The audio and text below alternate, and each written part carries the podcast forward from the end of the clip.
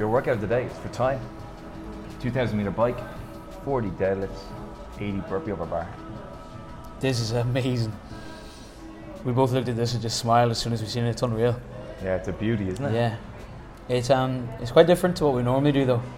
Like these big chunks, it's just one run through.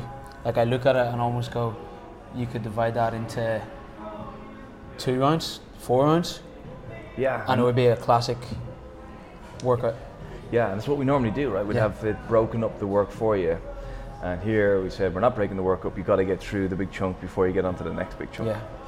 Why is that? Yeah, it's a different type of fitness they're developing. Like, I think back some of the hardest jobs I've done. I remember when I was 15, right? I worked in college accommodation, right, during the summer when the college when the students weren't there, Yeah.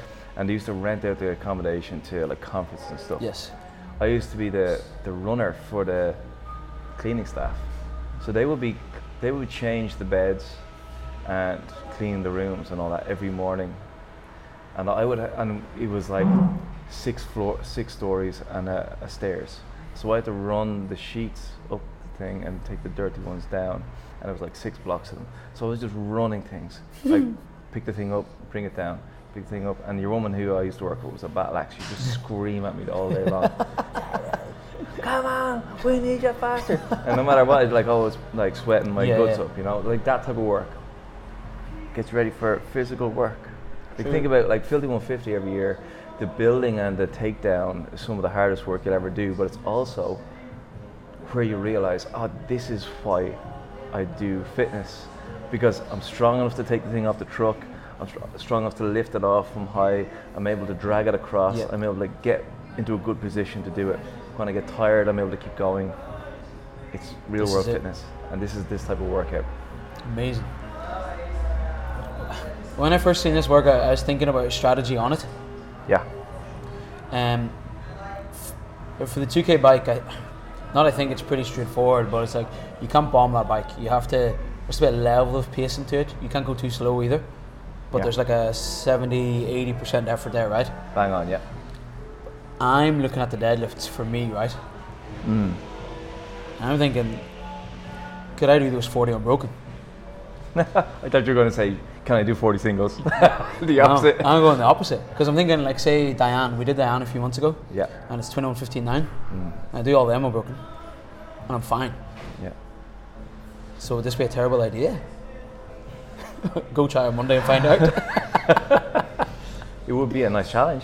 yeah. No doubt. Yeah, I mean, if I go back to the analogy of doing the work, you know, you have Yeah. to pick up the heavy thing and move it from the front garden to the back garden. Yeah. Do you want to do it all in one go, or do you want to put it down four times? Do you know, like, there's a bit of that thinking. Yeah. Well, what do you have to do after you move the thing from the front garden to the back garden? Do you need to en- have some energy For 80 burpees. for for the other thing, for the rest of the work you have to do that day? So it might be worth putting it down a couple of times because you do have a chunk of work to do afterwards. But then is the challenge for me then as well, because I love deadlifts and burpees, is the challenge do I make the burpees really hard? Because Yeah, 80 doesn't scare me. Yeah, because you're a very fit person, so you should Yeah. definitely try and do that. I want to see what happens. I mean, you're going on holidays afterwards. you know, perfect. you- just die on the recover. plane, just can't move. Um, you've got a cool name on this workout. Don't tell me about it. Stuck in neutral. Stuck in neutral, yeah. I, I think it's one of those workouts where we can get stuck in neutral very easily, where we, we clutch, go into neutral, and we're not going anywhere. Yes. And we're staring at the bar going, like, you know, I have time left. If I rest 10 seconds or 20 seconds, what's the difference? yeah. it's a big difference. So we're trying to get ourselves back on the clutch, first gear, moving again as fast as we can, uh, short the rest periods. So that might mean you put it down a few times, give yourself a license to do that in order to not get stuck in neutral. We also have the biggest watch out as coaches is to make sure the deadlift doesn't break down. That neutral spine position is the thing that's going to make sure when you get in the plane the next morning you're going to feel okay. Yeah. Uh, if the back rounds, it'll allow us to get through work, but it's not quality work. So, uh, neutral spine, don't get stuck in neutral, get back in first gear, get to work. That's the whole gear.